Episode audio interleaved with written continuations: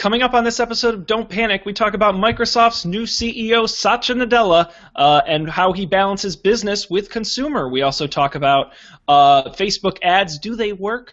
Uh, and we talk about the death of Flappy Bird. All that and more on this episode of Don't Panic.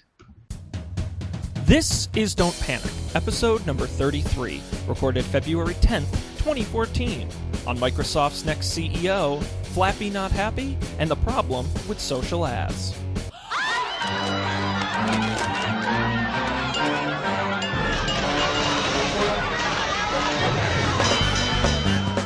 Hello, and welcome to yet another edition of Don't Panic, uh, the technology podcast that wins the gold medal for our knowledge and technology, but comes dead last in biathlon.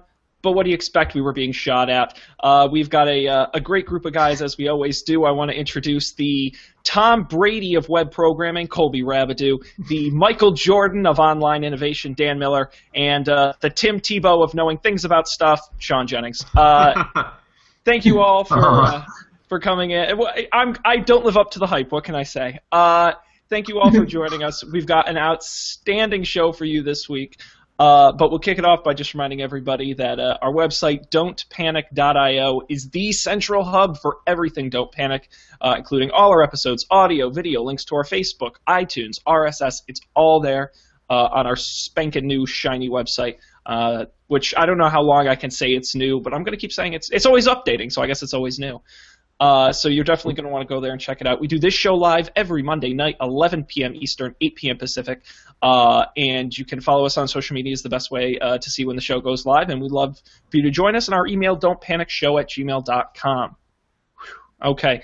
Now that we got that out of the way, uh, we mentioned it briefly on last week's show, and I kid you not, like 12 hours after we ended the show, news broke. Of course, they had to wait for us to tape the show. Uh, and that would be uh, Microsoft. Now, we talked about this previously on the show back in the uh, early fall. Steve Ballmer announced that he was stepping down as CEO, the second ever CEO of Microsoft. Uh, Steve Ballmer and Bill Gates, the only two. Um, and they were going to look for a replacement, and they said uh, they've got a year to search. Uh, and wouldn't you know it, this past week they finally came up with an answer. The rumors were right. The speculation was pretty accurate. It is Satya Nadella uh, is the new uh, CEO of the Microsoft Corporation officially as of, I believe, Monday. Um, a little background on Nadella. I had a nice little cheat sheet here, and now I have to pull it up.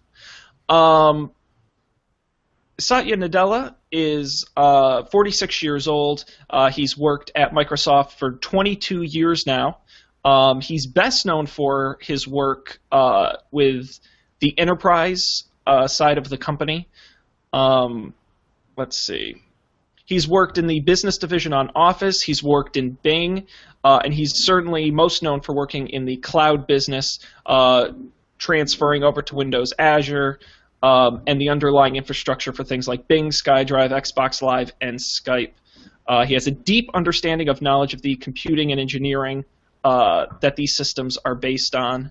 Um, it's also important to mention that uh, Bill Gates has stepped down as chair of the board, uh, replaced by Bill Thompson. Bill Gates will now simply be a technical advisor to the company uh, rather than the chair. Uh, and a fun fact uh, Steve Ballmer, uh, after his retirement as official, will be the single largest individual stockholder of the Microsoft Corporation. Wow.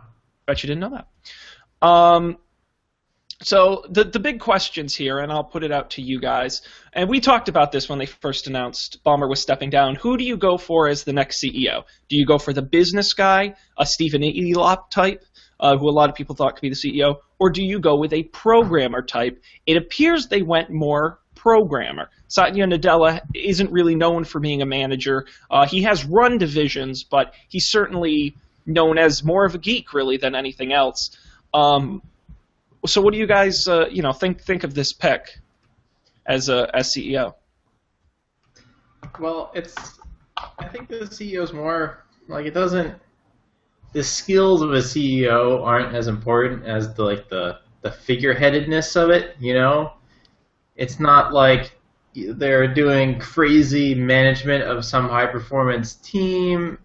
You know, they they go to the board meetings, they do interviews. They're they're basically a really high paid PR person who is expected to carry all the weight and expected to have good judgment.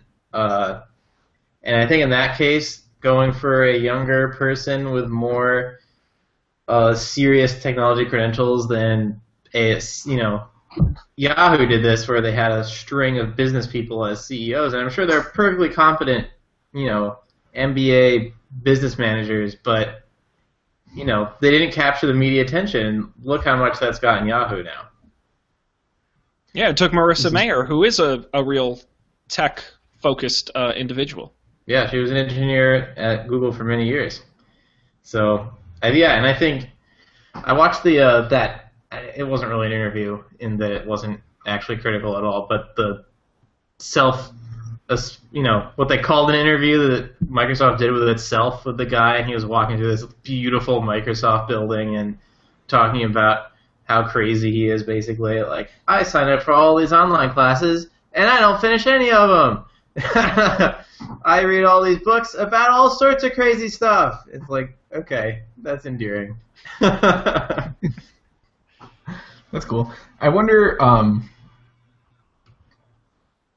I wonder if his his background with um, Azure and stuff is like any indication of of where they might be putting some some resources in the future going forward. Well, I they did the devices and services thing over the what, summer. Well, and what's fascinating about that is in the first speech given by Nadella as CEO, um, the, the, word he said the most was software. He even said it, it, it kind of pivoting away from devices and services and moving to Microsoft as a software company. Mm-hmm. Um, and folk, which I mean, I think is the right strategy. I don't think Microsoft should ever be in hardware. Um, I think they should be on uh, just a, a, software company. There's nothing wrong with that. Um, but it is interesting to see that immediately after taking over, he's immediately kind of made his stamp in saying that um, we're really going to focus on software, software, software. Yeah, I think I think I, mean, right I think that's that makes sense. That's like what Microsoft does, really aside from aside from like Nokia, right? Uh, but I think that also made sense because like if they didn't buy Nokia, who was going to make Windows phones? so. Well, and and I, we won't talk about this today because it's not set, but it's rumored in the next couple weeks Nokia is going to release an Android phone. So really, um, yeah, yeah. I mean, it's really rumored, but there have been leaks for months. Uh, we know they they were developing it for years. Um, it's going to be skinned to look like Windows Phone, just run more apps. That's, that's the rumor. That's, that's interesting. Yeah, so we'll keep an eye out for that. That actually makes a ton of sense. Well, except except that Microsoft owns them. Maybe they'll pull a Google well, and just sell them off. That well, and you know that's a real point. That's that's a legitimate question. I just don't.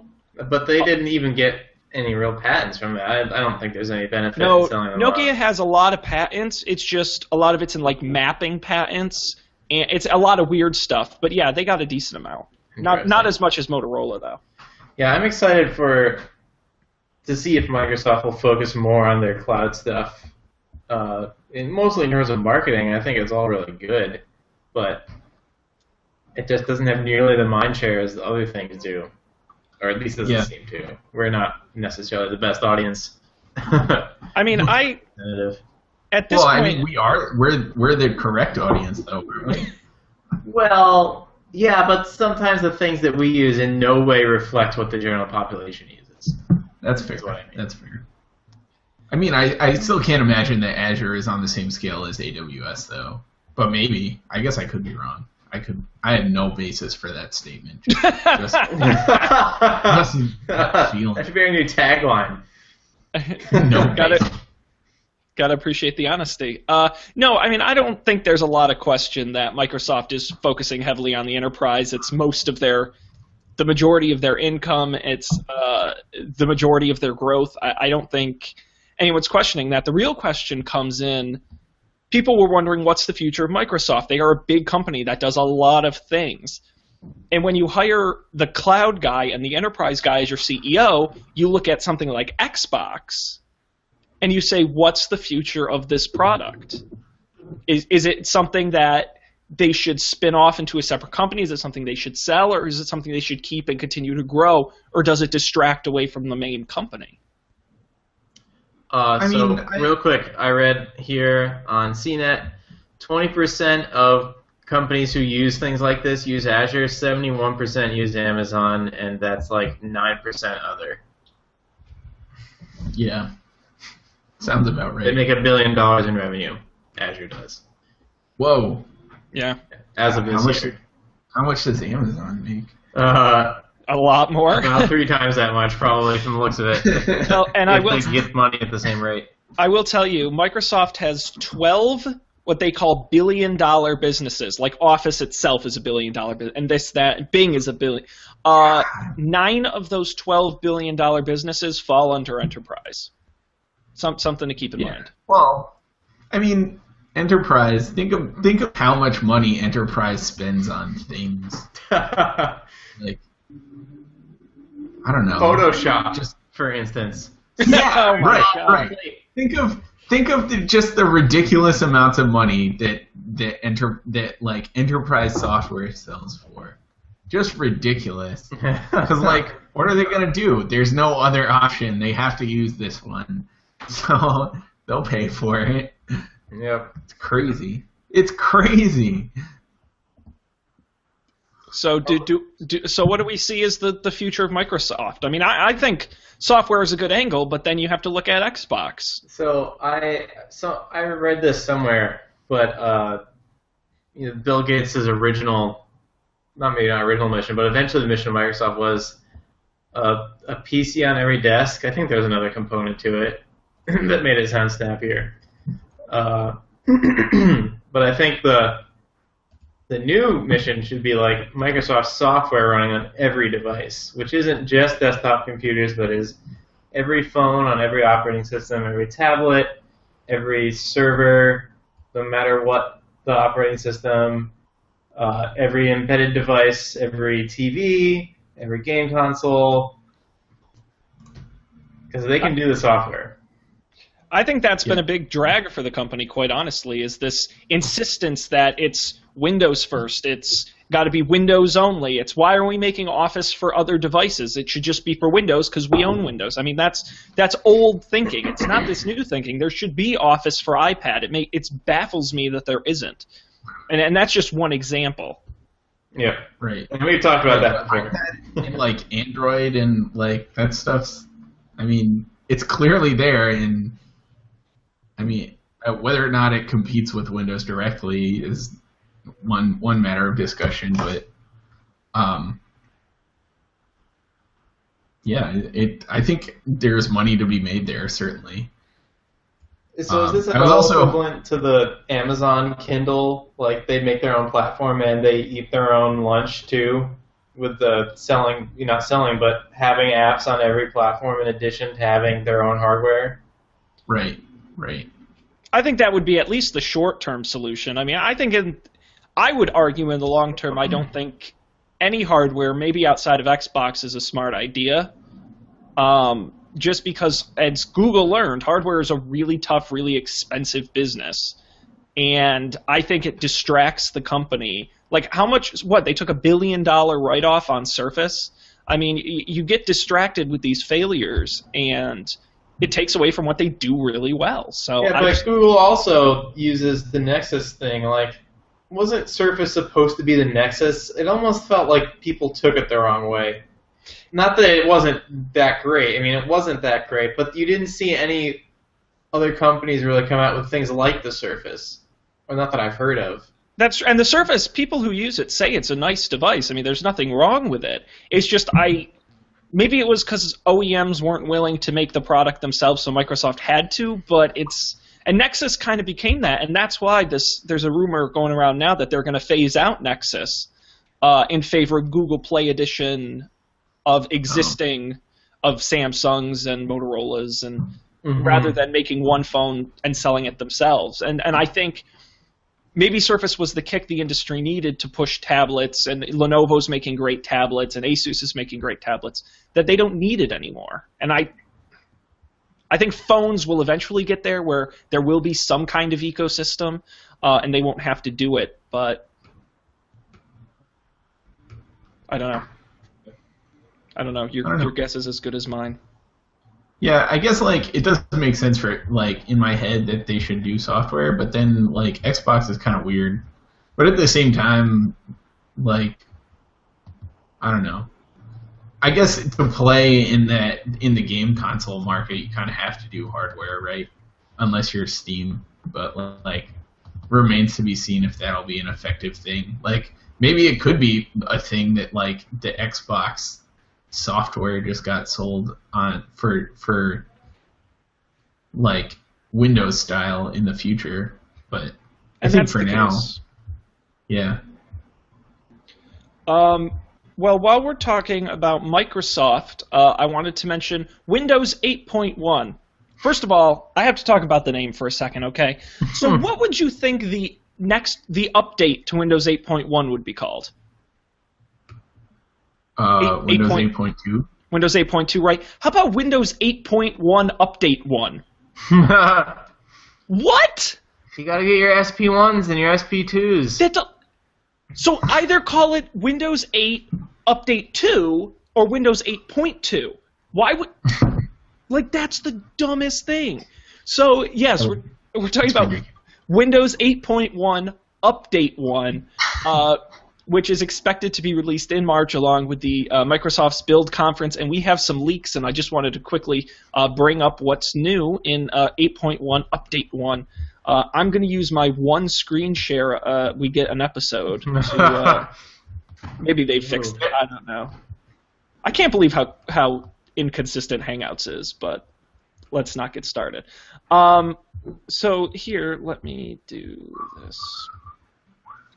So here are some screenshots uh, of what it looks like. Now the main differences you're going to see uh, is that, let me quickly lock onto my screen. Okay.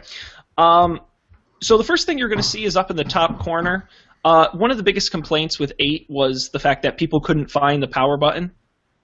Uh, believe it or not, it was because you had to swipe in and uh, so now they've put a nice big fat power button uh, right on the top there, in addition to oh, a search that was our icon. complaint. Yeah, it, it, no, it was a, and even users still come to me today and are like, I can't figure out how to shut this down. So yes, they put a nice big shutdown. Uh, you are in luck. Um, another feature is, uh, let me, is that there's going to be a new title bar, is what they're calling it, for the Metro apps, which allow you to close, minimize, and snap apps by using this top bar. So let me see if there's an example.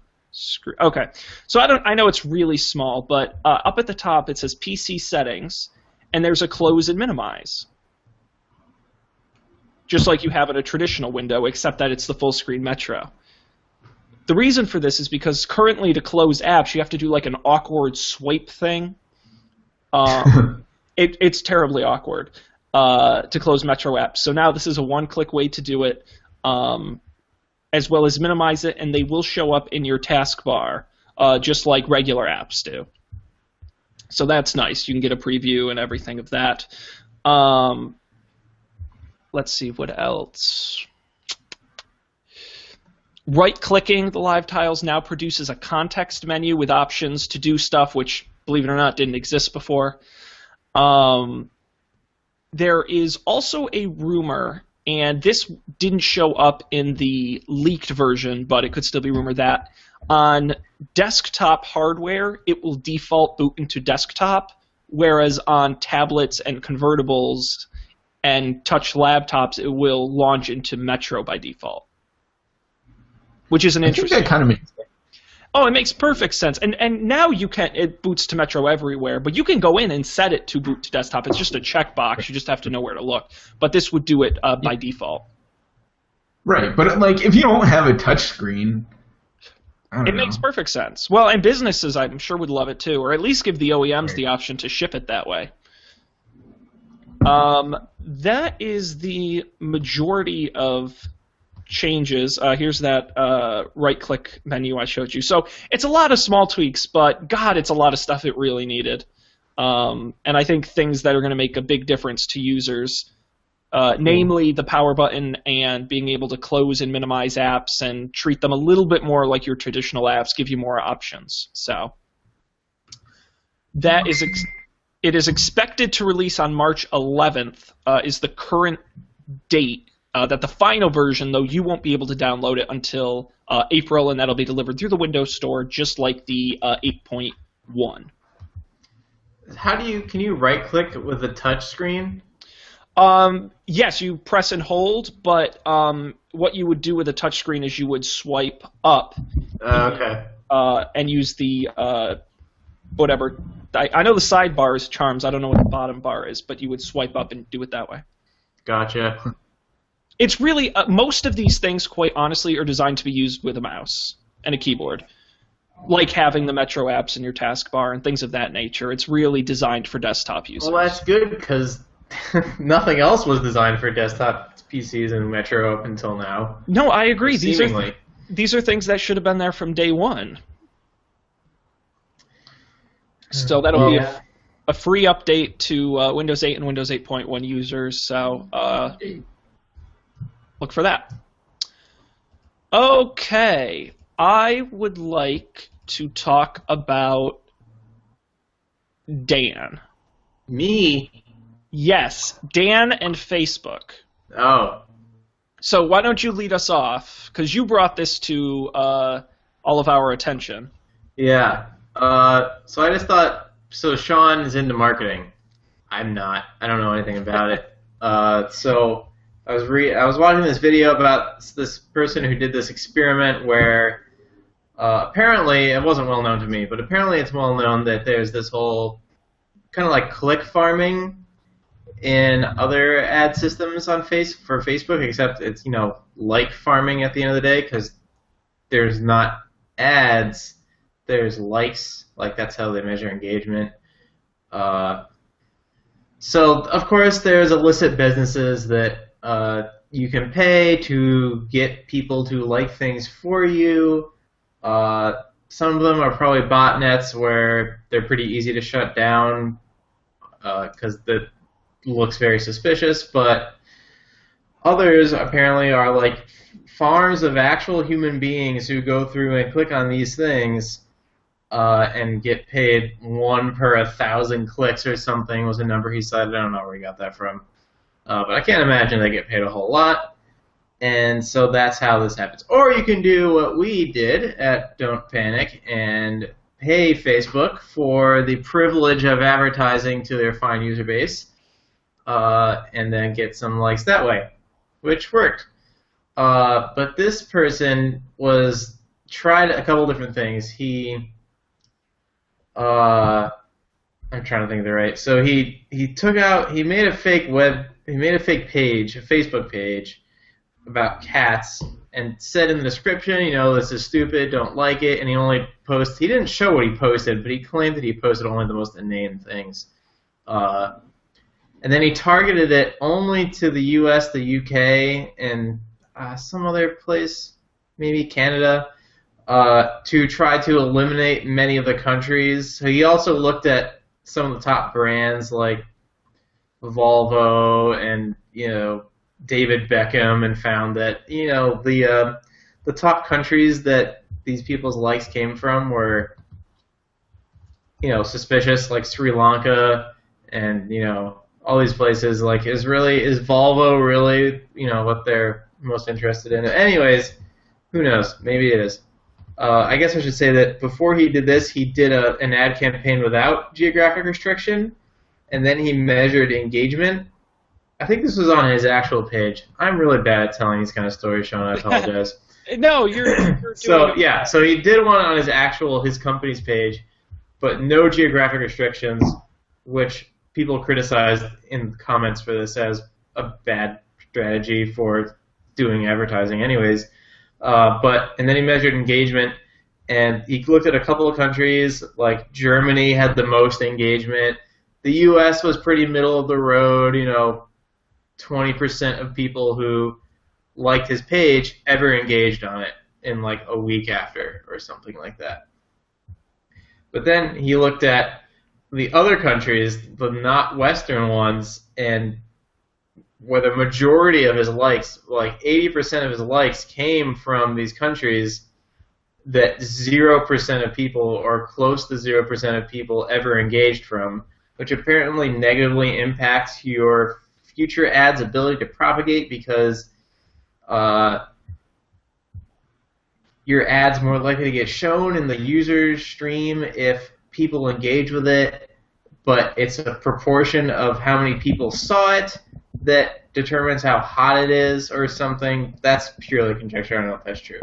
So then he went back and he did it and excluded the countries, like I was saying, and yet again, uh, he got 25 likes from people who like cats in the U.S., the U.K., and Canada, and none of them engaged ever, and they were all all of them had a disproportionate amount of likes and very little content for themselves on their page. Like they liked thousands, like five, six, seven thousand things. Uh, and they were, you know, multiple car companies, Pepsi and Coke, and all these things. Uh, so, I guess I didn't realize how any of this worked. Uh, I assumed that you bought an ad and that was it. There was no customization. There was no settings. There, you had some text, you had some copy, and you shot it at people, and you hope it stuck, which is like all advertising used to be. Uh, but apparently, it's now much more complicated. Also, you couldn't pay people to go and look at magazines and to try to boost your. You you would never do that as an advertiser back in the day because you just lost money. Those people aren't going to buy your thing, so there was no point in paying someone to look at a magazine that had no intention of buying the thing that you were trying to sell them. Uh, so it's interesting how much I, it looks to me like it's changed. So, all right, I'm, I'm I'll try and simplify it and break it down in terms of advertising. Okay. Okay. Because I have studied this, and I can assure you, in advertising classes in colleges today, social media is the hot new hotness. One of the biggest things you need in terms of quantifying your ads is response rate. I show the ad to one person, that person buys the product, that's a 100% response rate. Different media types have different response rates. For example, a, uh, a direct mailer I send you in the mail has a higher response rate than a billboard you see on the highway. Okay, and you can measure all that. The thing, television is still today and was the uh, largest amount spent in terms of overall advertising. But the problem with that is it has a low response rate because you're just kind of shooting anything that moves at that point because it's so broad. Even Nielsen ratings aren't even that accurate. You don't know how many people went and left to go to the bathroom or get something out of the fridge and how many of those people actually go and buy your product. It's very difficult. So the holy grail is social media because you can go to Facebook and say, I don't want people who don't care about my product. Wait, you can tell me I can only I can target married women between ages of 35 and 45 who live in New York? That's my whole target. Like that's an amazing thing in terms of advertising. Something that could never be done before the internet. That's the promise.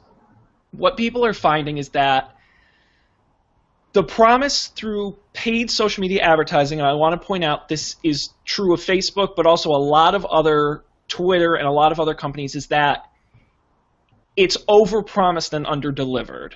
You're not you are reaching some of those people, but this idea that you know Facebook will tell you there are 35,000 people that exactly fit your target and you'll think, "Well, I'm reaching 100% of them."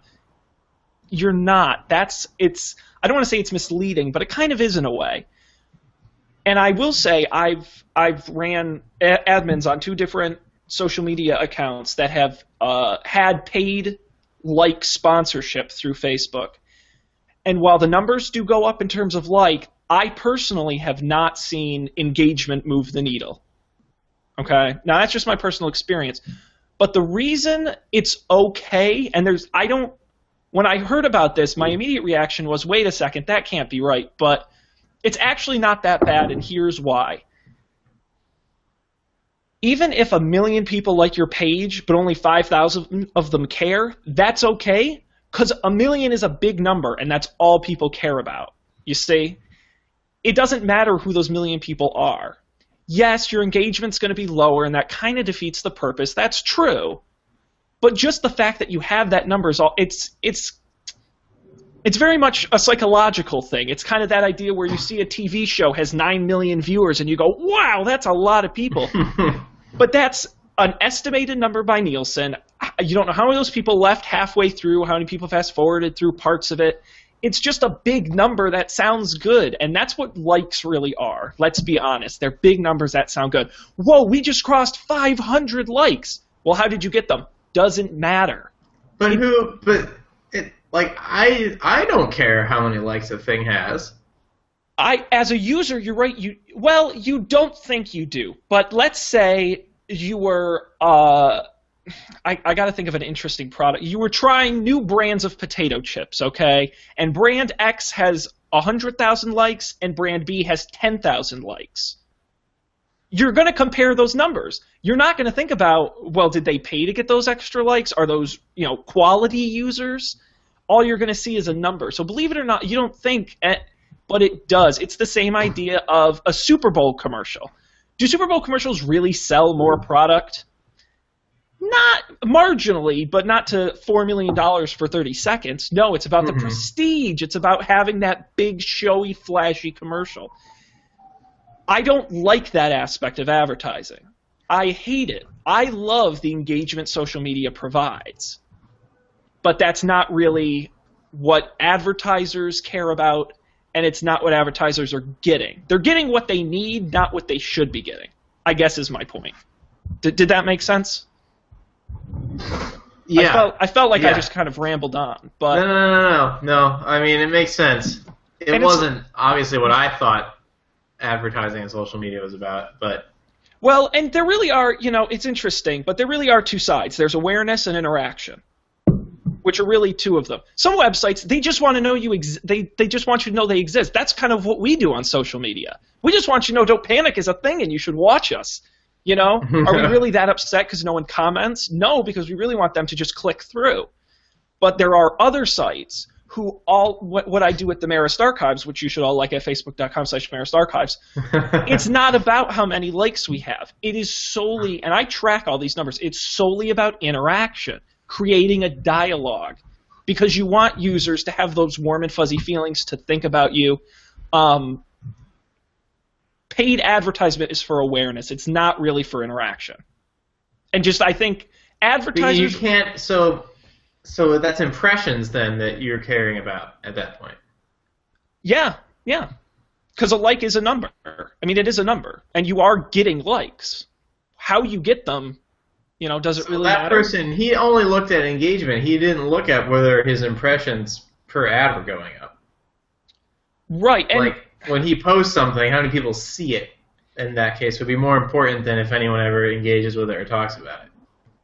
Right, and people are going to see, and that's the difference between pages and posts, is that uh, when you advertise something for a like, you're advertising the page usually. I mean, you can do sponsored posts and things of that nature, but most of the time you're advertising the page as a whole. And obviously you don't get the individual interaction. Someone could like your page and never actually visit it. I mean, that's a real possibility, and we've seen that happening. Um, so yeah. do I do I think this is a bad thing? I don't. I and I would say a lot of people in the advertising industry are aware of this. I just don't think your average person is aware of this. I do think it's a real thing, and I don't think it's Facebook trying to scam you. I think it happens across all social media. It's just a byproduct of the system. You know, it's it's people it's people who look at mag- uh, waiting rooms who buy magazines. Well, how many people actually look at those magazines sitting in the waiting room? Well, you can't get a fair number of that. You know, it, it's advertising is about numbers, and those numbers are the biggest lie in the advertising industry is that those numbers actually mean something, and and it, and it's true. Those they don't. They really don't. It's just how much you believe in them. And as of right now, likes have a lot. Just like Bitcoin. Just like Bitcoin, it's not a real thing. Advertising is like Bitcoin.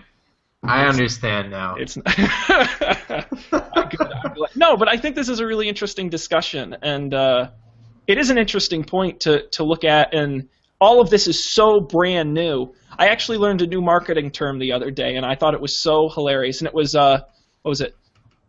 Slow mo lovo is the new hot thing in advertising. Yeah, this is a real thing, and it stands for social, mobile, local video. Slow mo lovo. And those are the four aspects to advertising of the 21st century. I'm not making this stuff up. Advertising is crazy. So, yeah, don't don't even get me started. It's nuts. So, good on uh, good on them for that. So, we are wacky. Cool. Very good. I, I learned me a thing. That's that is enough of that. Uh, is there a story you guys want to jump to next in particular? A Flappy Bird. Flappy Clearly. Bird. Clearly. now, did either of you? I didn't play this. I just I bought it the day, and by bought I mean got it for free the day before they were taking it down. And and and can, I haven't played it myself, but I've watched other people.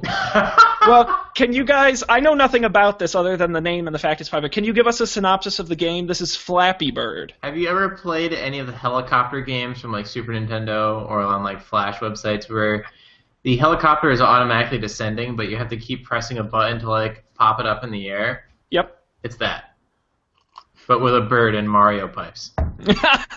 really? Yeah. Yeah. And it's, it's very completely derivative work. And it's supposed to be very difficult, right? Oh yeah, it's it's act terrible. I mean, it's not. I don't think it's a good game at all. I think that's part of the charm. I don't know. Like, I heard the hitbox. Very memeish thing.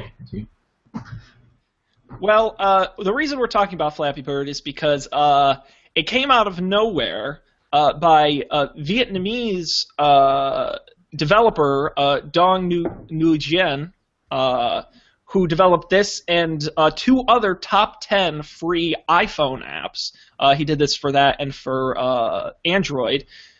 And talk about viral. I mean, this thing caught on. I, I mean, I don't. It doesn't say in this article how long. It can't have been out for more than a couple weeks. And it was uh, number one in the App Store. It was reaching up to $50,000 a day in revenue from in-app ads. Um, I mean, this thing just exploded. Um, and what's crazy is that the developer took to Twitter and basically said that he was uh, he was done. He wanted a break, and uh, let's see. I there's there's some quotes from him on Twitter I wanted to read. He said, Press people are overrating the success of my games. It is something I never want. Please give me peace was what he tweeted out, among other things. Um, and it took a lot of people by surprise the other day when he tweeted out that he was uh, pulling the game off both uh, the iOS App Store and the Google Play Store. Uh, people weren't sure if he was serious, and he did. It's uh, it's pulled off of the uh, of the App Store. Uh, he says it was not due to legal reasons. Uh, there was some rumor that Nintendo had tried to shut him down for the Mario ripoff. Nintendo and uh, the developer have both denied that. And he's also said he's not interested in selling the game to uh, to a third party. So hmm. it's it's a it's a very bizarre story. He said. Um, he he started with uh, I'm sorry Flappy Bird users 22 hours from now this was uh, 2 days ago I will take Flappy Bird down. I cannot take this anymore. Uh, it is not anything related to legal issues. I just cannot keep it anymore. And he says he's going to continue to make games. I mean it's really just a question of did he get uh, overrun by the pressure of having such an immensely popular game with tens of millions of downloads. Wasn't there some question as to whether or not he kickstarted the original download spree with like click farming, like farming, uh, download farming on the App Store? Uh, I had not heard that, but that would be very interesting. I, I read that on a thing that, you know, disclaimer, no facts up. So you should just have that on a scroll at the bottom of the screen for the whole show. Um, he did tweet, um, "I can call Flappy Bird is a success of mine, but it also ruins my simple life. So now I hate it." I mean, it could have just been a personal thing. It's it's really hard to say. Mm-hmm. Interesting. I don't know. So I'm the only one who's played Flappy Bird. Yeah. Yeah. I, I saw it and then didn't download it. I watched I watched like Joey and Greg play it. it doesn't even get harder. It's just it's just like the same level of difficulty, and it's pure endurance. It's really pretty silly. I just thought like everyone seemed quite frustrated in general when playing it. It's it maybe it's because it's so abrupt when you fail. There's no animation. It's just like, boom, you done, game over screen. yep. Yeah, yeah, so it's it's a, a fascinating story of something that in just a very short amount of time became immensely popular and just overwhelmed uh, some guy halfway around the world who just decided it wasn't worth the the hassle and the effort and just decided to shut it down. So shut it down. Shut it down, indeed. Uh, that he did. Um, all right. Well, uh, a couple of uh, really quick things. I don't want us to run too long. Uh, I wanted to mention that uh, Sony has uh, made a deal to sell off its Vaio PC business uh, and is splitting its TV business into a separate company. Uh, this comes on the heel of uh, Sony having not quite disastrous, but pretty $1.1 billion in an annual loss last year.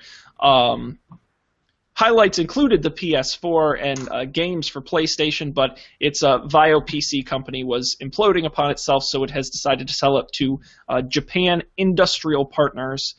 Um, That's the name of the company? That bought it, yes. I don't know what they make or do, but they've purchased it. Uh, no price was listed for the sale. Sony will cut about 5,000 jobs worldwide by the end of this fiscal year. Um, so there you go. No more Vaio PCs. Another nail in the coffin for the uh, PC industry. Um, let's see. There's a news story on the rundown. Um. So there has been some question. Colby, you put this in. Did you want to talk about this this week, or did you want to hold off to next week? I guess it's your call. It's my call. Oh, that's very kind. Uh, whoever is, you're the you're the arbiter of all things. Oh, that's very generous. Uh, we're gonna wait. We're running a little late, so we'll. we'll I want to do some research on this before we talk about it, so we don't just talk out of our behinds. Uh, so uh, we'll hold this off. Uh, here's a tease for next week. Um, is Verizon and Comcast throttling Netflix, or is Netflix placing all the blames on the ISPs? You'll have to tune in next week to find out. Because we'll know the answer. oh, of course. It'll be yeah. crystal clear. Um, wonderful. Well, let's get into the uh, picks this week. And we have got a lot of picks this week. My God. Uh, I will go first, but I promise uh, I won't take too long. But I have to switch to the demo cam, so give me a sec. Okay. Demo cam. Ba-na-na-na. Okay, so lately Hello there. Um, so lately I have uh, no free time, so I decided to take up another hobby. Um, and I've always wanted to read comic books, but I've never ever really read any comic books. I know nothing about them, what's good, what's not good, historically what's good, what's hot now. So I found two uh, apps that have made um, reading comics fun and easy and a, and a couple recommendations. And I don't we haven't talked about Comixology on the show before, have we? I don't think so. I don't I don't think we did, but for some reason I maybe I was going to recommend it and then didn't. But uh so my first app is Comixology uh, with an X, so C O M I X O L O G Y. Um, and here it is on the demo cam. Wow. So uh, this is I got to figure out the angles here. So this is Comixology, um, and this is I found the best way to get new comics uh, for purchase. Uh, they update it every week with new uh, comics, and you can see here there's just um, all kinds of things. The biggest names: Marvel, DC, uh, Dark Horse, but there's also uh, independent develop uh, publishers can upload their own comics, um, and they're really beautiful. You can search by publisher, publisher, and here are some of the big names. Um, by series, by genre, by creator. Uh, there's a lot of different ways you can uh, find these comics, and they do a really, it's a really nice app, um, I think. And what's great is uh, you can click. So here's a random, and you can see all the back issues. Um, with options to buy now, add to your wish list for later, add an alert, which is great. You get a, a push notification when the next issue comes out, uh, a summary, uh, previews, related titles, just like anywhere else you'd buy stuff. Um, what's really great is you have the uh, my books section. So I uh, I purchased uh, a comic book and a graphic novel to test this out. Uh, the first is Fables, which I've been told I need to read because it's supposed to be excellent. Um, and you can see here basically you get the idea uh, of it as a reader. It looks great on an iPad. This is an iPad Mini. Uh, but the Retina display looks great. You can really zoom in and get some good detail. Wow. Uh, and it scrolls quickly. Uh, you can also float page to page, and there's some settings you can adjust. Uh, I'll show you here uh, a new comic book. This is the new Miss Marvel series. It just came out. Uh, it was the the deal this week, and you can see some of the really awesome looking art. Um, give it some nice detail it's a really great app, and I find it a, a nice way to, if you want to quickly go through it, you can, but you can also get in some good detail uh, as well. So Comixology is, uh, in my opinion, the best way to get new comics. But if you're like me and you've never uh, read comics before, turns out there are millions of comics that have already been written. Whoa! So what are you to do? Well, um, how about an all-you-can-eat archive for all the comics of the past. The Netflix of comics, well, that would be Marvel Unlimited. Now, this is uh, Marvel's comic books, only Marvel. Uh, but for a monthly or yearly fee, you get an a- access to thousands of back issues of Marvel going all the way back to when they first began uh, in the 50s and 60s. Um, they add new ones now. They're about six months behind new issues, so obviously new stuff is Comixology. But uh, if you're really looking for a way to pass time and read old comics, this is a really great way to do it. Um, you can again search by series, by character, uh, by what's popular, by individual artists. Um, you can click anyone at random because they're all included, and you just hit read now. And just like that, there you go. And you're reading a comic. Uh, again, you get the really uh, high quality uh, art. If it'll zoom in for me there, you see the quality. But what's great is just the sheer amount of content. For example, uh, if I go into browse, and I can just say, let's go to characters, and let's just say Spider-Man. Uh, I mean, just the sheer amount of there's there's probably about 50 different series uh, and some of these have over 900 issues. Um, there's Amazing Spider-Man number 700, and you get all the back issues. So um, it's Marvel Unlimited. It is ten dollars a month if you buy it monthly. It's seventy dollars a year if you buy it yearly, which really I don't think is particularly bad, um, especially if it's something you're going to consistently read. So um, there you go. Those are my picks this week. Uh, Comixology for new comics uh, and Marvel Unlimited for um, old past uh, old past issues. Um, let's. The only thing I wanted, I should have seen, I should have checked this before the show. Um, they are both available on iOS, uh, and they both work on the iPhone. I don't know why you would really want to uh, to read a comic book on such a small screen, but you can. Well, um, you're standing on a train and you only have one arm to hold something with. Well, it's perfect. I've learned and that. Comixology also has an Android, Kindle Fire, and Windows 8 app, which I didn't know, and now I'm actually really excited to uh, try, which is awesome. And uh, let me just quickly see about Marvel Unlimited and. Uh, what platforms that is on. I believe it's just iOS, but I don't want to make things up on my. Oh, it's uh, iOS and Android for Marvel Unlimited. So you got a lot of options. Check that out. Okay, cool. I'm I'm done talking. Uh, as if that's a thing. So, no, I'm not. But uh, how about uh, you guys? Who wants to uh, jump in next? I'll go. Okay. Um, so I'll keep it short and sweet. I went to see the Lego Movie yesterday. It was amazing. It was it was hilarious in both a topical and Lego centric sort of way. So go see it. It's awesome. That's the shortest pick we've ever done. do you, do you want to talk about what uh, specifically you liked about it?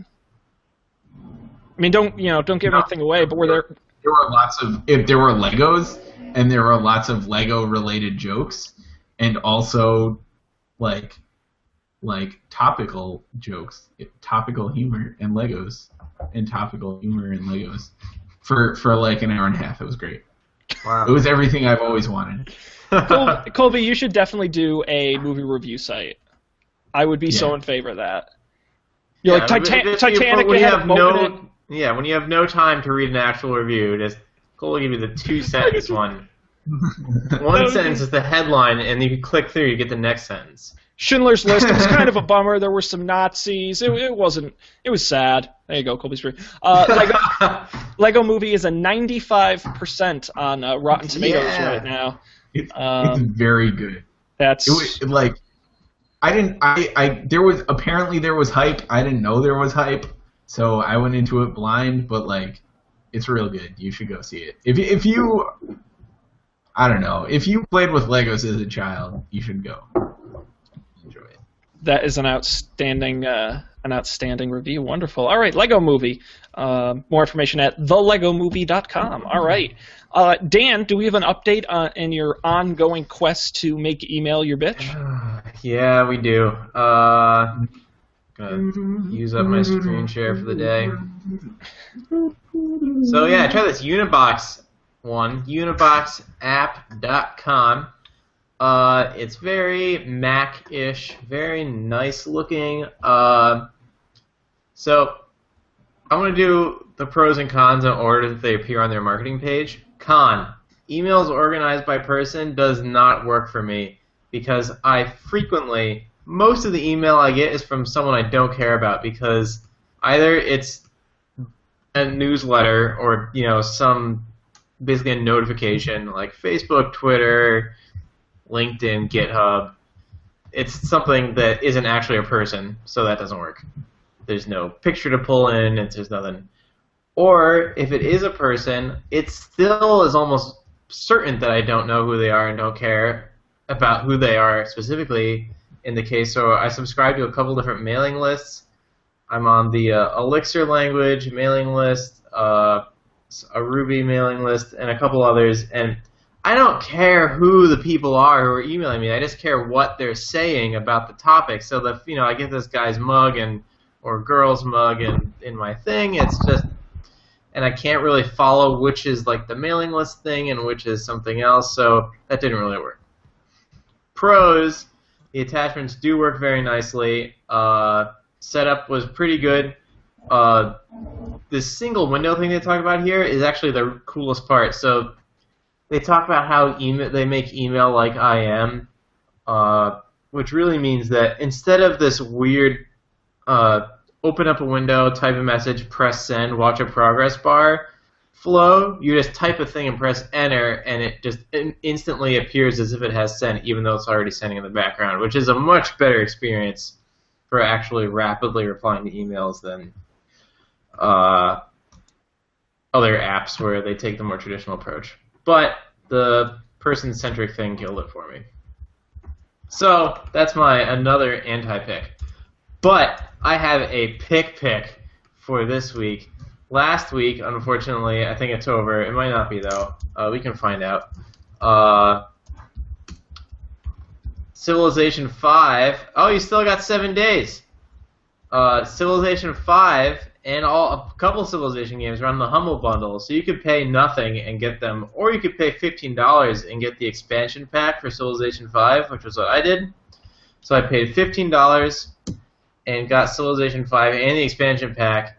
And has anyone here played a Civilization game before?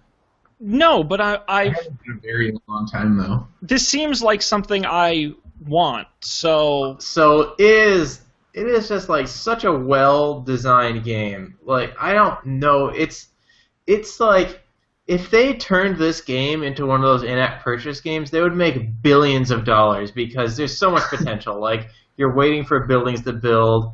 Uh, you're purchasing units with in-game money that you gain by trading with people, and and like Dan, don't encourage them to do that. I'm not. but and the the turns and the, uh, so you basically in Civilization you start off with a settler, a warrior, and a little, and that's it. And from there you like conquer the world, and you have to make sure you set up your cities in the right spot, and you're like all a good variety of resources, and you want to trade with people, and you want to make sure your culture is really viral but you don't want to spend, you know, if you let down your military guard, then someone will just come in and conquer you, and then it's game over. But if you spend too much in your military, then someone might undermine your culture, uh, and it's turn-based. So, at least for me, I just kept clicking next turn, next turn, next turn, and it like 2 a.m., 3 a.m. multiple times. it was it was not good, but for fifteen dollars, if you have a weekend where you need to kill some time or any, and it's it's great because if you only have twenty minutes, tonight. Yeah, if you only have twenty minutes, you can play two turns and that's it. You can stop, but if you, it will expand to fill the time that you actually have to play it. Because uh, you always want to know what's this guy gonna do. You know, when's when's my you know tank gonna get over there? Uh, it's really good. Uh, That's so awesome. Civilization 5, $15. You cannot beat the price. It has online, so if you two people are going to buy it, we should get an online game going, which is great because it's asynchronous. You can just play a turn and leave. It's fantastic. Yeah. Civilization 5 is my other actual pick. Now, maybe I, I maybe, love maybe I'm out of touch. Uh, explain to me this humble bundle concept. Oh, so Humble Bundle started with a bunch of indie developers wanted to drive up sales for their games, so they said you can pay whatever you want for all of these games, and we don't even get the money that you actually pay us if you decide to pay us anything. We split it with these charities. And of course, it turned out that they made more money that weekend than they'd ever made in their entire lives because it went viral. Uh, and now they do. I don't really understand because this isn't an indie developer at all. Sorry. They make great games, but they're a big developer.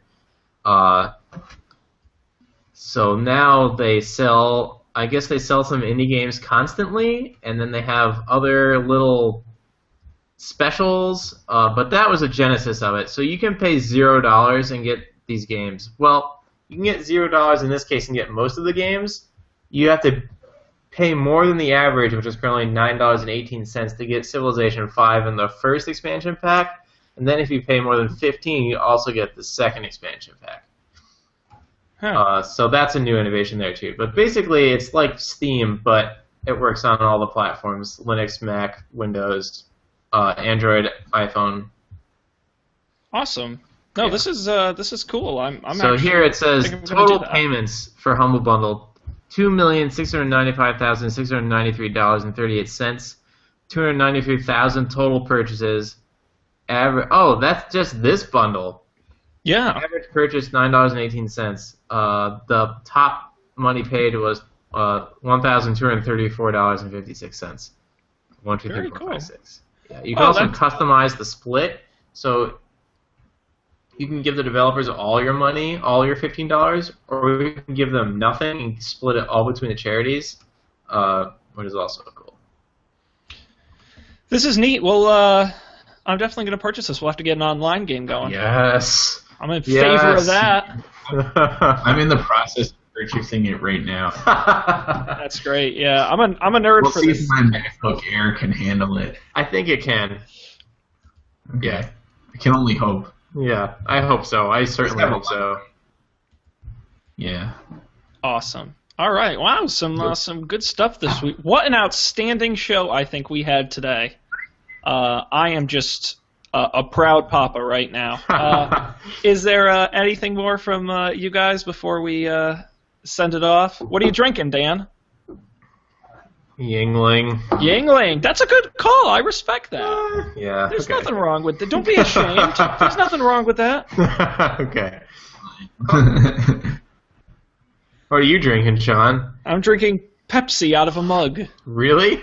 Yeah, it's just it's just a can of uh, nice. Pepsi. I Have you like both Pepsi and Coke on Facebook? Uh, I like them both in real life, so I do like. You know what's really funny? I do like Coke on Facebook, but I don't like Pepsi. I don't know why though. Huh. I realize that. I you know it. I'll leave you with this quick story, but uh, for my uh, media planning class, I have to do a uh, a media journal where I write all the media I use over the span of a couple days, television, internet, and all the ads I see when I do it. God. Turns That's a out full time job. Oh, no, no, but believe it or not, I don't really see that many ads. Oh, I believe that. Because every like I do a lot of media, Do but it was have shocking. Ad block installed? No, it's not even that. I use like the Twitter app, so I don't see any inline tweets. I use the Facebook app, so I rarely see ads. I have DVR or I watch things on Netflix. Like I never see ads. But didn't Facebook? Here, we're just gonna extend the show. Didn't Facebook have a their earnings call where they like like mobile ad revenue was like way more than anyone thought it would ever be, or something Uh, like that? That's true. Um, maybe I do have, and I'm going to open up Facebook right now and see. Maybe I do have inline ads, and I just Did we talk notice. about the Facebook Pages thing either? What about the pages thing? Did we talk about that last week? They, there are ads. I didn't even notice What? these. I'm gonna have to log these. it's so subconscious, subliminal. That's that's why they do so well. No kid. And it's like Those suggest- impressions that no one's even realizing. it's suggested apps, and you can just click and go right to the app store. Oh yeah, the War of Clans and all that stuff. Yeah, but did we they- talk about Facebook Pages last week? Uh, what specifically about What them? about it? Did we talk about it at all? I, I don't think so. Okay, No. We should talk about it next week. Okay.